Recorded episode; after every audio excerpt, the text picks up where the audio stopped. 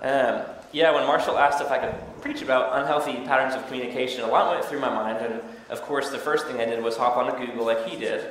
And I specifically Googled my first search, is it okay to communicate about Crocs? The answers are a little unclear, but I did find a few other things I wanted to share with you guys that I think are really significant for our time today in worship. One time I asked my husband to boil water so I could make some spaghetti. He put the pot of water on the stove, washed it until it started to boil, and then turned the stove off. This is terrible. My toddler was about to hit her head on the bar at the playground, so I told her to duck. She quacked at me, then whacked her head on the bar. That's actually happened to my family. During an Army interview, they asked me what would I do if I found a snack in the middle of the jungle. I said, I'll pick it up and probably eat it. They were shocked, and they actually meant snake. Well, oof. Last one, I think these are really cringy. As a kid, I remember going to the doctor, and he said, hey, how's your stool doing? And I patiently told him, yeah, we have several chairs, and the chairs are all fine. Well, y'all, those are all terrible. But that's the best I could find on Google. I apologize. Today we are discussing some red flags of unhealthy communication. And just honestly, it just feels like a red flag being up here in of myself. It's so hard to communicate, even in my own relationships, marriage, friends, whatever it is. You know, it's really hard to get through to people sometimes, and you want to, but sometimes there's so many things that are left unsaid, or somehow you just send the exact message that you don't want to send to the other person. And maybe you have a friend who you have an issue with, and every time you bring up this issue, somehow things get turned around, and actually they become the victim, and you're consoling them. Like, how do we get here? Like, I'm trying to bring that up an issue.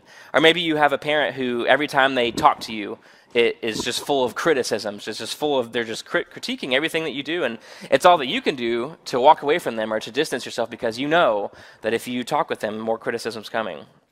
Or maybe you and your spouse have the same conversation over and over and over again, and yet one of you feels like, I just feel like he doesn't hear me, and maybe the other person's like, I can never get anything right. I just feel like a failure. And I'm not sure which relationship you're thinking about right now as far as communication red flags go. But what I do know is that these red flags of communication can be really subtle. And that's the tricky part. And sometimes these subtle things get bigger. It becomes a pattern. And then before you know it, you have two people who are just entrenched in their positions, and there's no communication. And that's when things get really hard. So I want to start off today, which is a quick handful of red flags of unhealthy communication that I've seen, that you've probably seen too, and I just want to call those out to where if you are in a relationship with somebody and you can feel that disconnect, you can feel like every time you do try to talk about it, things actually feel worse. Maybe some of these things we can call out some of these things. So first thing I want to bring up is that constant criticism and defense. A lot of us feel this in a lot of our relationships. This might be an age-old back and forth that you might have heard of, but the Gottman Institute is a big organization that does a lot of research in couples, a crazy amount of research. And in their findings, couples that tend to have more instability or challenges often have criticism and defense patterns. And I say that, it's not just couples, though. If you have any other relationships, and I've had this too with my friendships, with my parents, whoever it is, coworkers, if someone criticizes me, the next thing I'm going to do, you know I'm going to try to defend myself. And I think that's really natural for a lot of us. And what's tough about criticism is when someone critiques us, it goes beyond that behavior they want to be different, right? What often happens is they go beyond that, and criticism is all about things that are globally true about me and my character, and they want that to be different. So instead of, hey, it looks like you forgot to grab the salsa again at the store, criticism is like, you literally always forget the things I want. Why can't you remember the one thing I asked for? And you remember all the things that you wanted. Like, what is wrong with you, right? Like, that's kind of criticism is much different. You can feel the difference. Like, you can feel the little hidden daggers there in the criticism that really hurt. And of course, as someone says something like this to me, I'm going to have every urge in me to defend. I'm going to have every urge in me to be defensive. So maybe I'd respond with like, yeah, so this one time, yeah, I forgot, but like, did you remember the other 90 times in which I didn't forget? And do you remember that one time when you were 8 months pregnant and I went to Taco Bell in the snow and got you 4 quesadillas? Like, do you remember that time? And guess what happens next? The other person pulls out an even bigger sword of criticism and is like, okay, here we go. You brought up that time. Okay, here comes the other times. Yeah, sure, bring up that one time when I was super sick, 8 months pregnant. Sure, bring up that one time. That one time you were a little bit thoughtful. I appreciate you bringing that up. But let's look at the scoreboard here. So it's just, you get a bigger sword, the other person gets a bigger shield. Bigger sword, bigger shield. And that criticism defense pattern gets really, really hard to get out of. People get really stuck in that. So where eventually one person just decides, this is too much. I'm just done. I'm backing away and I can't do this. And what often people don't see, though, what people don't see below the swords and the defense, but below the shields, is both people in the criticism and defense patterns are actually both hurting. Both people are in pain. Maybe the person who is defensive feels like they're a failure. They feel like they're having to defend their own integrity, their own character, because maybe because of all these criticisms coming their way, they're starting to believe those harsh things about themselves. So whenever they're defensive, they're trying to retaliate, or they're trying to show that those times that they did do it right, maybe they're actually defending themselves. Maybe they're mobilizing to make sure that they don't believe these things about themselves. Or the other person who's offering criticism. On the surface, yeah, they're angry, they're intense, they're critical, but like below that, people are often really feeling burned out. They're feeling empty. They're feeling alone. And both people get stuck in these red flag criticism and defense places. And the conversation gets stuck and both people end up feeling pretty lonely, pretty isolated. It's hard to connect out of that pattern. Another red flag that's kind of a cousin of defending is placating.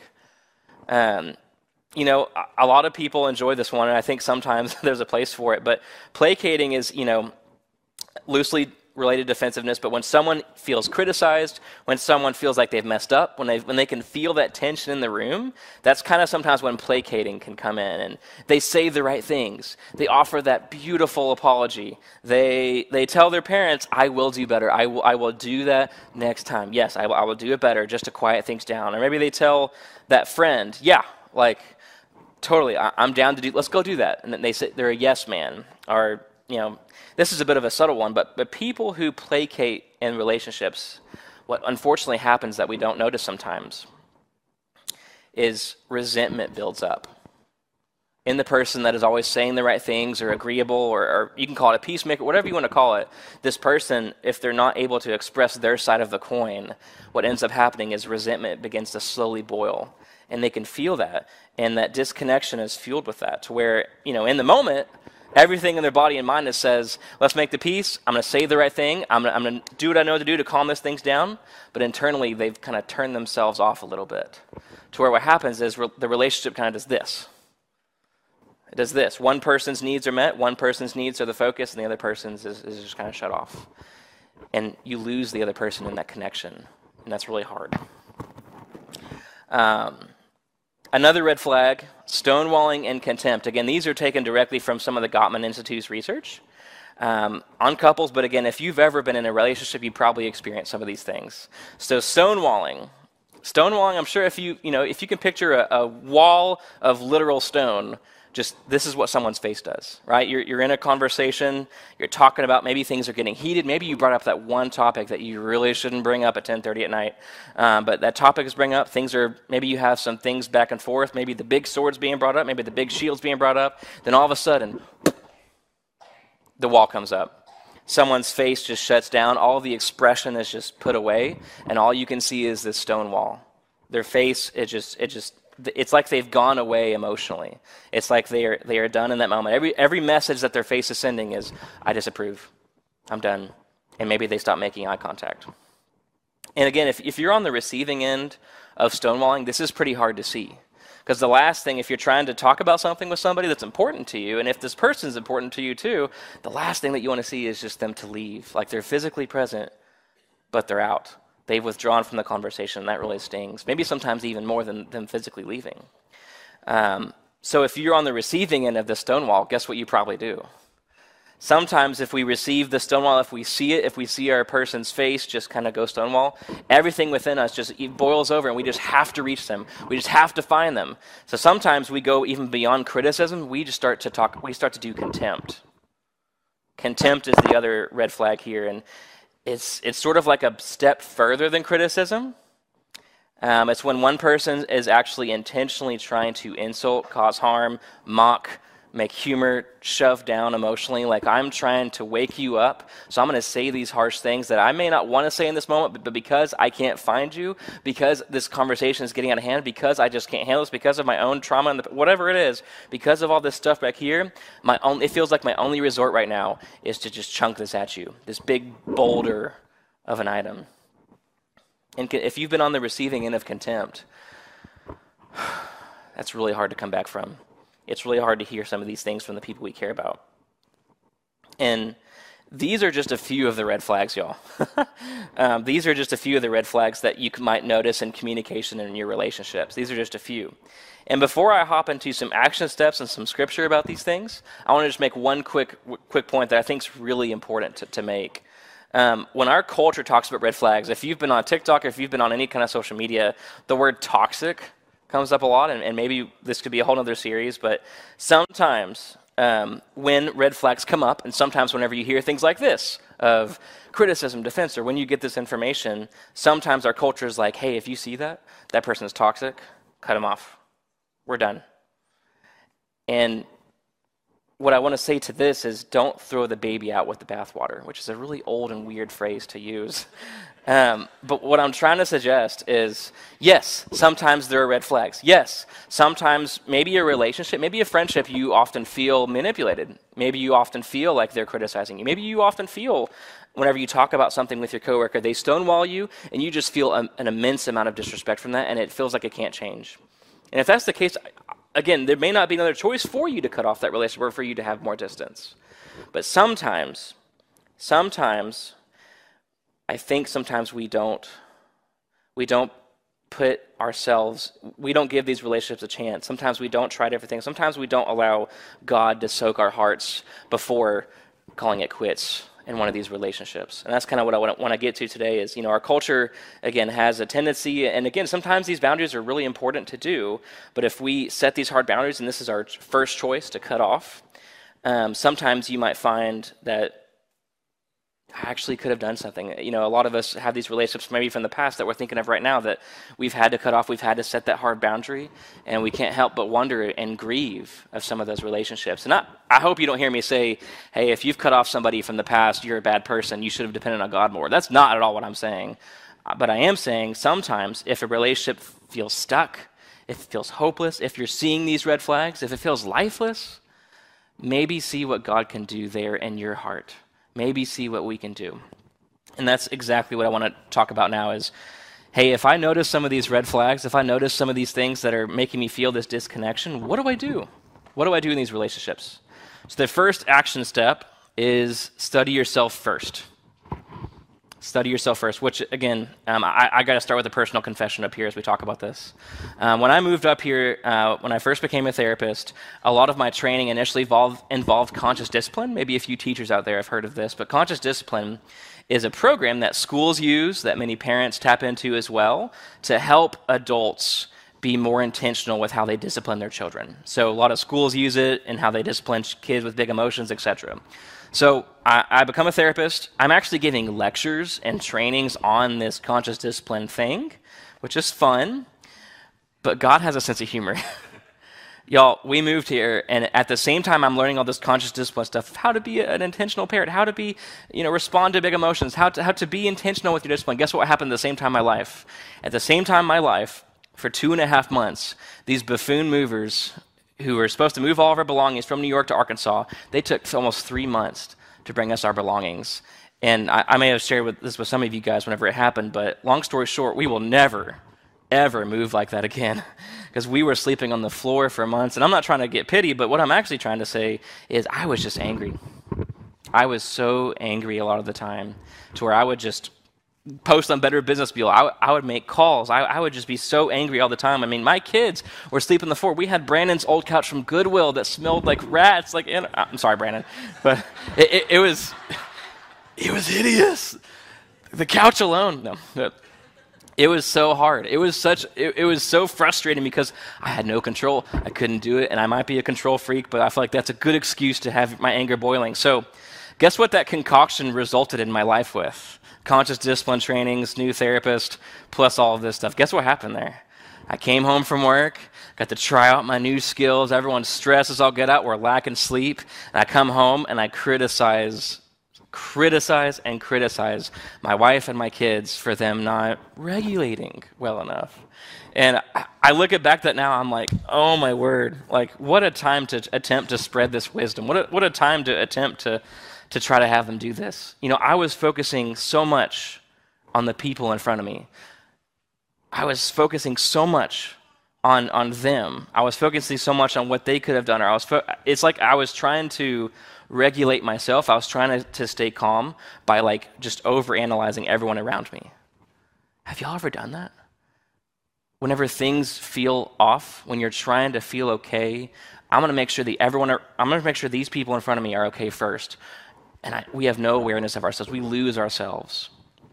This is what happened to me. And even though I was well-intentioned, even though I was trying to help in my own dumb way, honestly, I forgot to look at myself first. And what passage comes to mind as I reflect here is from Matthew 7, so feel free to follow along with me. I'll be reading from the ESV, but it says, "Judge not that you not be judged, for with the judgment you pronounce, you will be judged. And with the measure you use, it will be measured back to you. So why do you see the speck that is in your brother's eye, but you don't notice the log that's in your own eye? Or how can you say to your brother, let me take the speck out of your eye when there is the log in your own eye? You hypocrite, first take the log out of your own eye, and then you will see clearly to take the speck out of your brother's eye."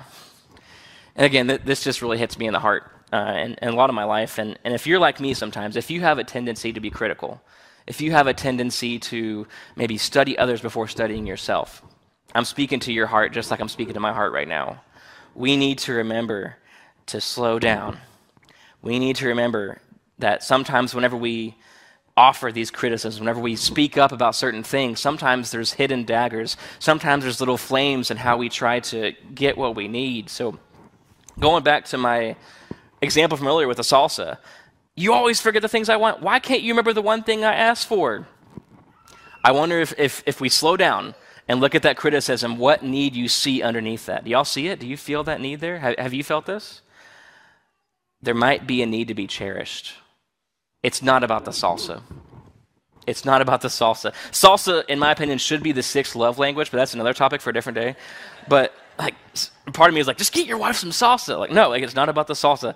It's about someone else reaching out and saying, I'm just trying to look for reassurance. I'm just trying to feel like I'm not alone in this thing. I'm burned out. Can you give me some kind of relief to let me know that I'm not alone? So on the outside, what you hear is, give me salsa. But like below that, it's like, hey, I really need you. I need you to step in here for me, and I need this. So whenever we offer criticism, if we don't slow down, we miss these needs that are below these things. Does that make sense? When people come into my office and ask for couples counseling, one of the first things I always do is I have both people slow down. You know, I hear you. You got these swords, you got these shields, you got all this stuff coming back and forth. Slow down, and I attempt to have people try to reflect about, what am I actually needing here? What is the disparity here? What is it that my heart is aching for here?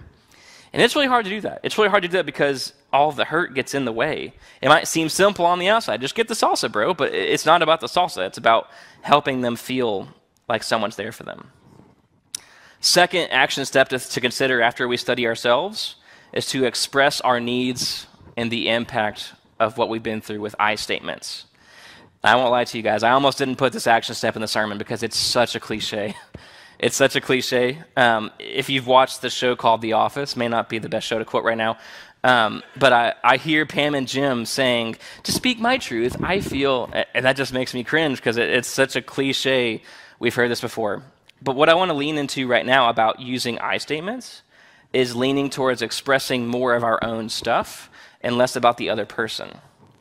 The Gottman research would suggest, in their own language, like express a positive need, which means, you know, instead of pointing fingers, this is saying is, hey, could we express more about what could the other person do? You know, here's my need, here's what you could do to help me in this place, which seems logical, but like sometimes we miss these things. Sometimes we get lost in our hurt. You know, something like saying, hey, I'm feeling a little frustrated recently. I feel like I've initiated the last several times whenever we hang out, it would mean a lot to me if you could initiate next time we hang out as friends. Or maybe if you're talking to your parents, Dad, it's really hard for me whenever you give me a list of things I'm doing wrong all at one time. Next time, could you just give me like one or two things to work on at a time so I don't get overwhelmed? When I'm confronted with this, I can't help but think of one of my favorite passages. Paul is writing to the church in Ephesus, and he's doing a lot of different things. And Ephesians 4 is one of the best passages, you guys. If you were to slow down and just look at this passage. But in Ephesians 4:29, it says this, "Let no corrupting talk come out of your mouths, but only such that is good for building up, as it fits the occasion, that it may give grace to those who hear." If I just stood up here and read that verse over and over again, you would have a much better sermon. This is the stuff. You know, as I've reflected about this is just hitting my heart in such a nuanced way, because when you think about it, with all these red flags of communication I've mentioned, and maybe other red flags that you guys have in your relationships, I would almost guarantee that all these red flags are ways that we actually don't build each other up. That when we criticize, we're not building each other up. Whenever we defend, we're actually not building each other up. We're building up ourselves. Whenever we stonewall, of course, whenever we show contempt, of course, whenever we placate, of course, in these other moments, we aren't trying to build each other up. It's not about the relationships, it's about ourselves, if you think about it. And the Gottman Institute has this helpful metaphor that you may have heard of, to where it, you know, what if we treated a relationship like a bank account? A lot of us think, probably a lot, about our bank accounts because we have to. And if you think about your relationship like a bank account, if you have negative interaction, criticism, defense, all these negative moments, sooner or later, if you make all those withdrawals, you're going to run out of money. And sooner or later, your account becomes depleted. And without knowing it, there's not any positivity or intimacy or vulnerability to lean on. So of course, if this has been happening for a while in a relationship that you have, of course it's hard to assume the best of the other person. Of course it might feel even impossible to be vulnerable, to express yourself. Why would you express yourself if this person again and again and again has shown you that it's not safe to do that? This is really hard. But if we can instead use other methods and begin to identify some of these red flags, we can begin to shift things for the good, even if it feels like the bank account's pretty depleted. Okay, last action step, and I'll wrap up. You guys are doing great. Last action step is to take responsibility. If you're someone who has a tendency to be defensive, taking responsibility for your part of the problem can be huge. Again, we know this, we feel this, but this is a really hard thing to do, especially if it feels like you have a pretty good point in the argument, right? Like maybe the other person is a little off base. Maybe whenever in these moments it doesn't feel like they're super accurate. Maybe you do have some sort of reason and rational reason to speak up for your defense. I totally get that. I'm right there with you. For me, it's important to be right. For me, it's important to, you know, if I'm being defensive, it's about, okay, I am kind of right here. Like, you do see this, right?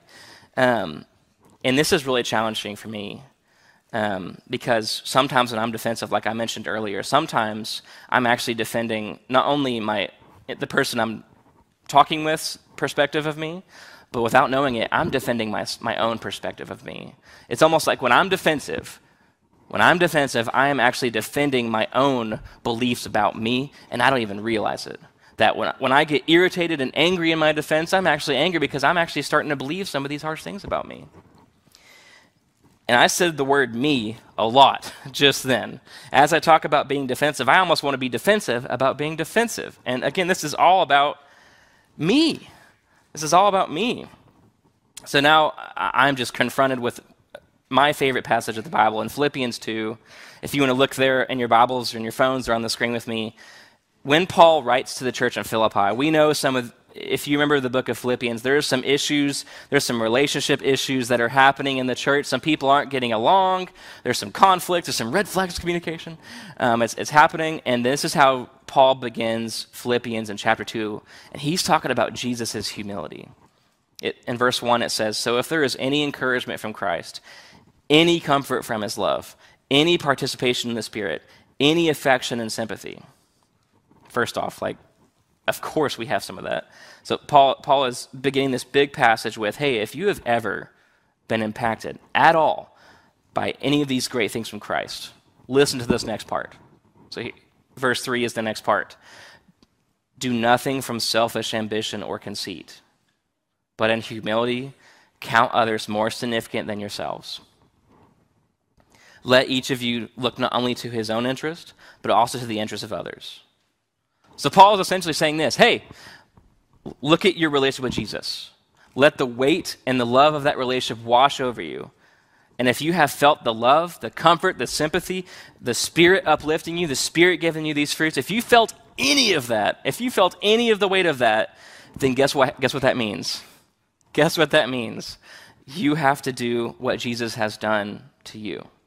Jesus, he didn't have to do this, but Jesus, the God of the universe, the Jesus Christ who created the world from the beginning, he chose our interests first before his own. Jesus, in his love and his selfless love for us, counted us worthy enough because of his love for us that he would sacrifice himself and count our interests before his own. And because of what Jesus has done for us, if because of the comfort that I receive from my relationship with Jesus, because of all that, because of the weight of that, this is why that I don't always have to defend myself. This is why I don't always have to stick up for myself, because I know that I have the God of the universe in my corner who was actually on a cross for me, to where I don't always have to make sure that I'm heard and make sure I'm right, because I know that Christ is in my backbone. And even as I say that right now, this is such a challenge, and yet if I truly let my relationship with Jesus wash over me here, if I truly allow him to be here for me, this actually frees me to see the other person in front of me's interests. This frees me not to have to focus so much on myself to protect myself, to get my big shield or to get my big sword. No, this frees me up right now to get everything out of the way and just love this person as Christ has loved me. And it's only because of Christ that I can do that. And this is, again, such a hard thing to do.